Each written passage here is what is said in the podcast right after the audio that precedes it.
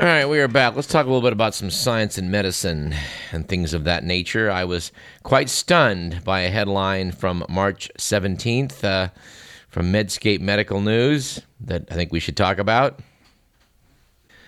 This is something that I've always known in my gut was true, but the headlines are still startling, which are that although eighteen percent of the population was infected in recent outbreaks of seasonal influenza, and also in the twenty oh nine H one N one pandemic of influenza.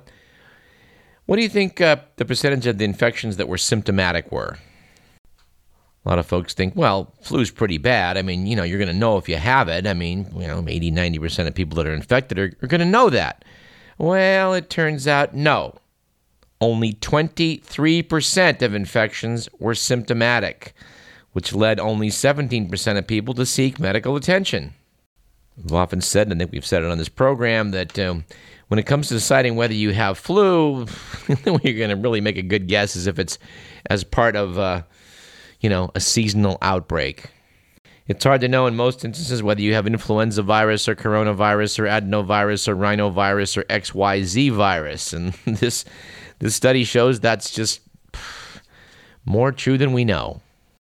This headline comes from a study by Andrew Hayward, M D from University College London in the U K, who said that rep- rep- who said the reported cases of influenza represent the tip of a very large clinical and subclinical iceberg that is mainly invisible to national surveillance systems that only record cases seeking medical attention.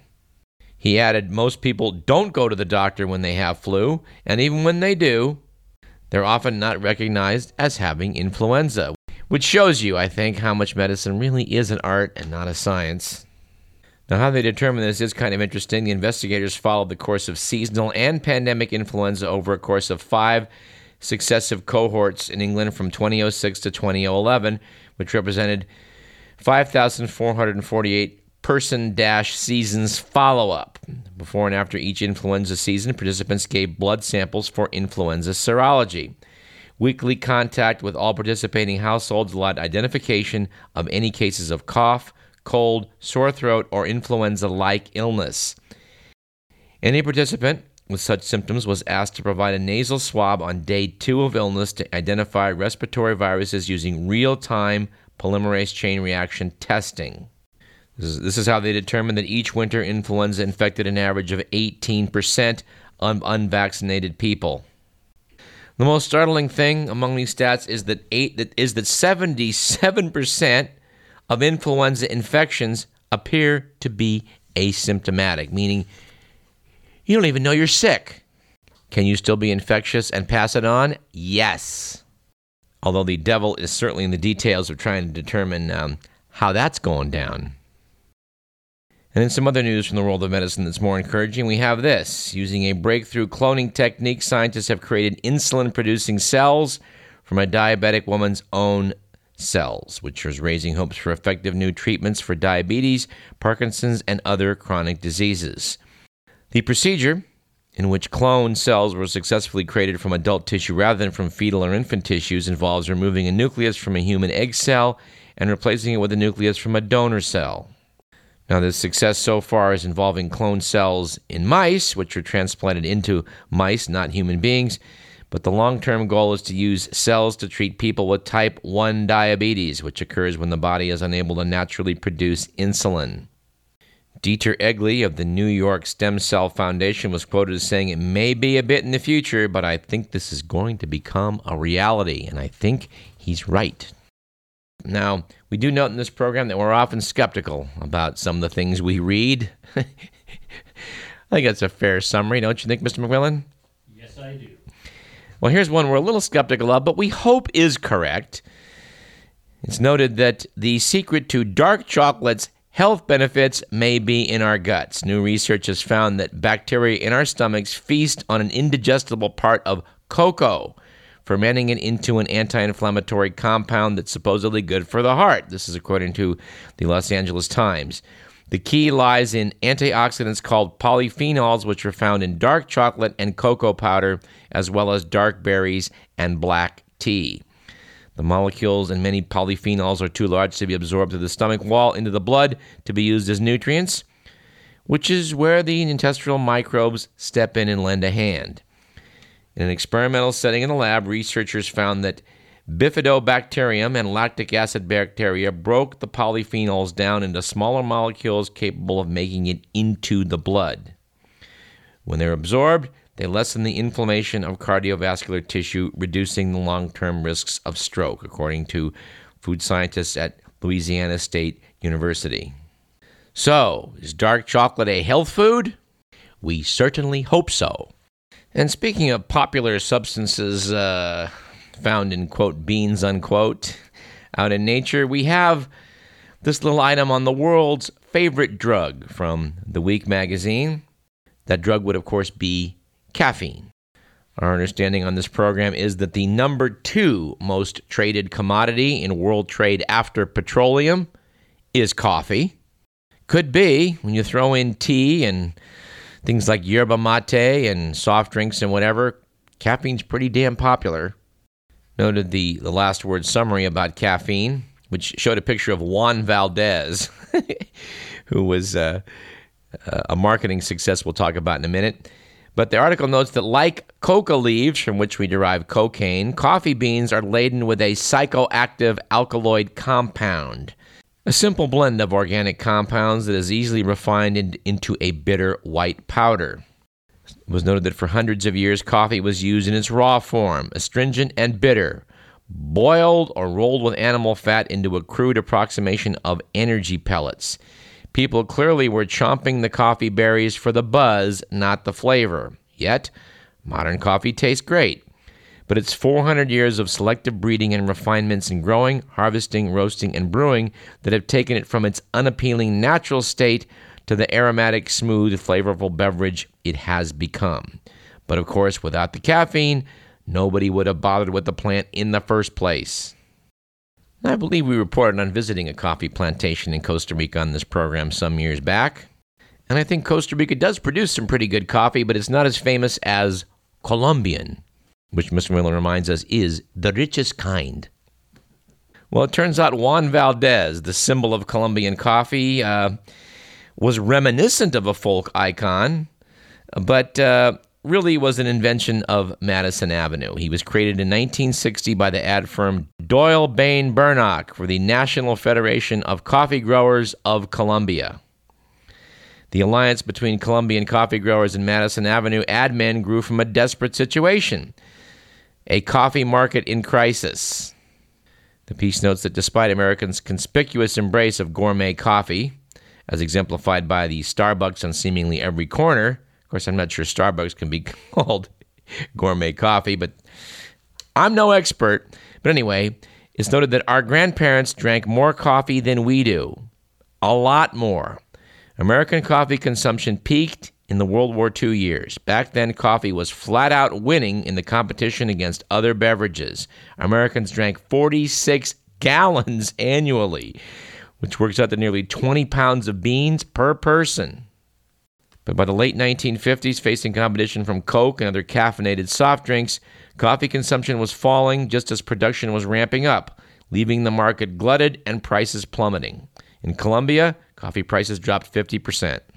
So that's when Juan Valdez trudged into newspapers and onto T V screens. Dressed like a simple but proud coffee grower, he emphasized the care farmers took to produce a high-quality cup of coffee.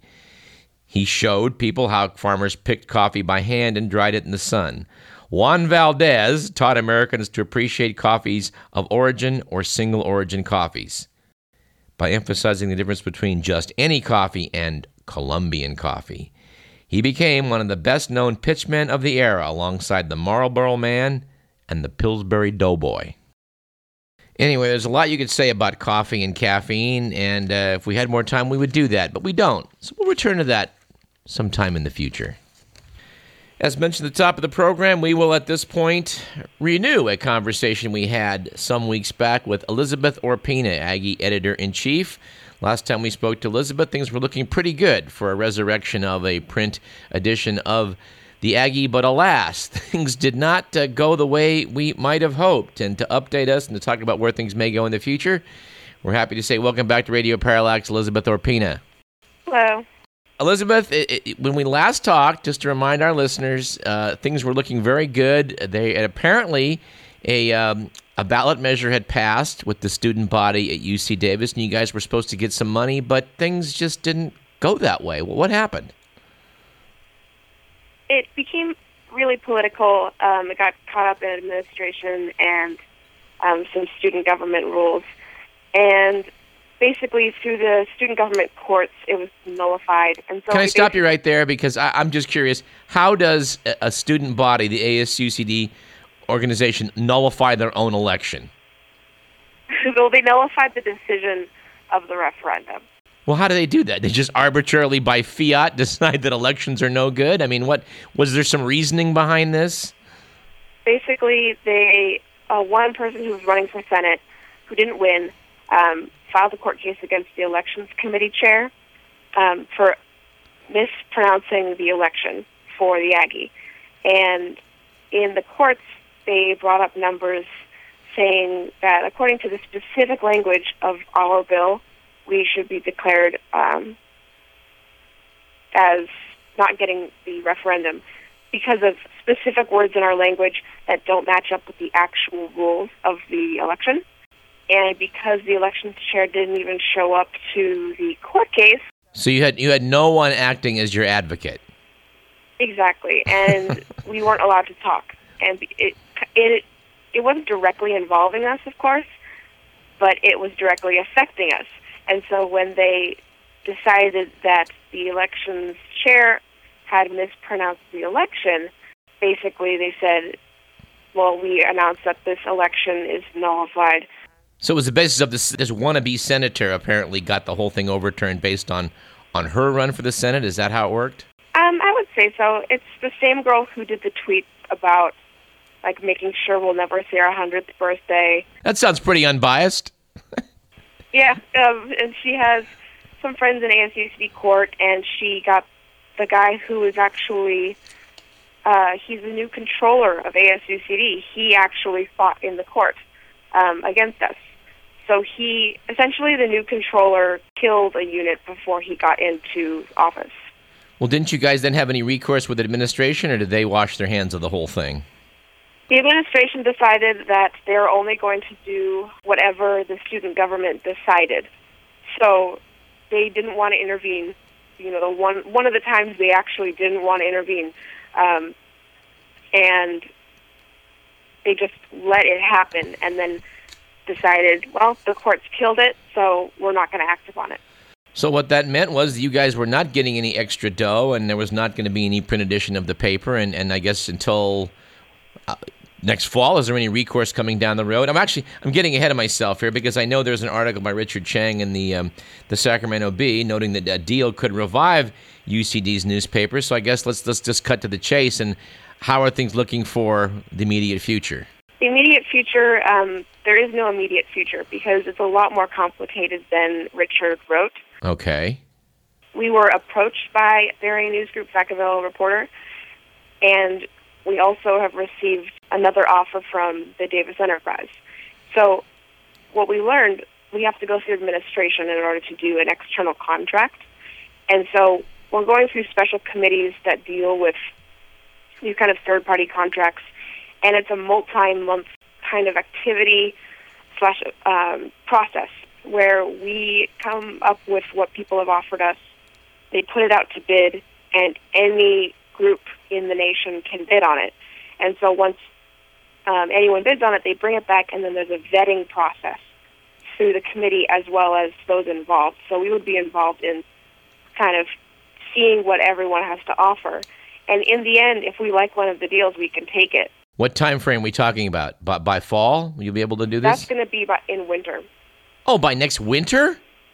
Yeah. Oh, my God. That's terrible. Yeah. So at this point, me and my business manager aren't too concerned right now with making too many decisions because we have a couple weeks left, and the next editor-in-chief was hired, and we're leaving it up to her to, you know, to do, to do what she wants to do because at this point we did everything we could, um, and we're ready to pass it along.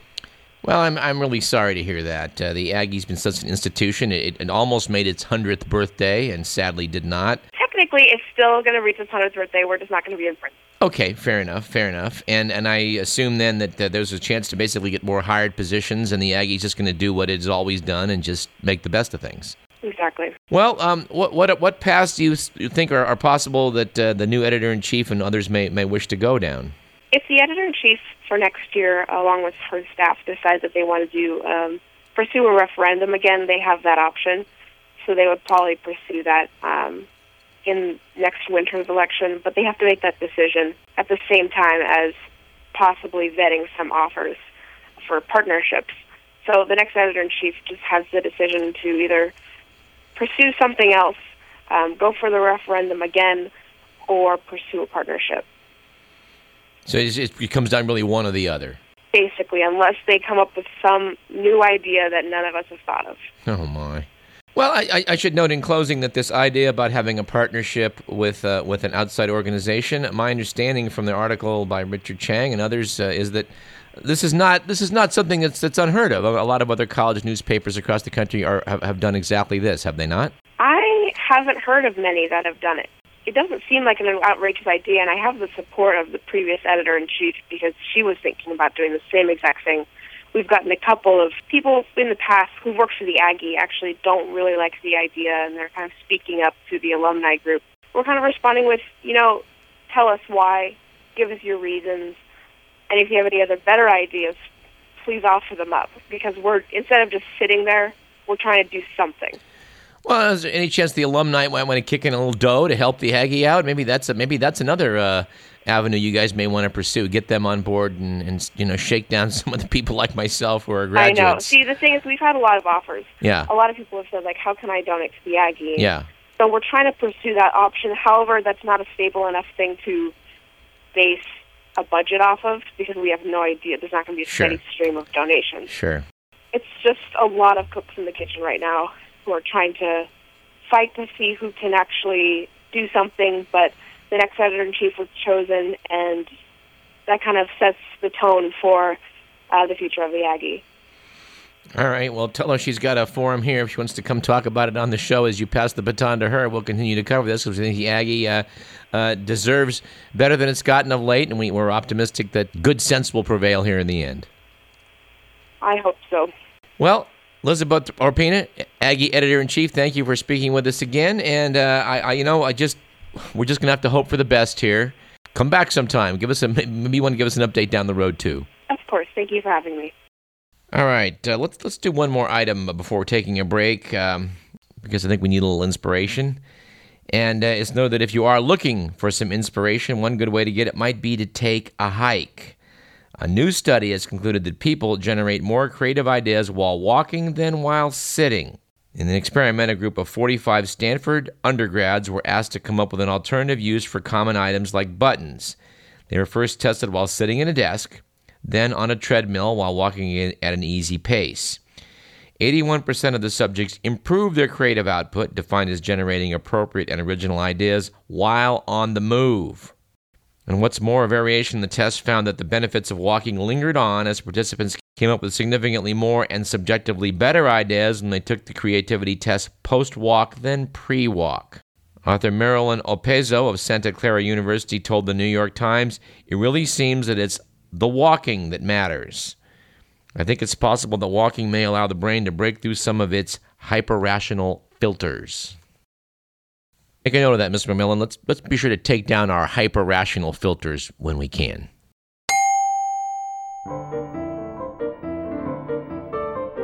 We got to take a short break, so let's do it. You're listening to Radio Parallax. I'm Douglas Everett. Don't go away.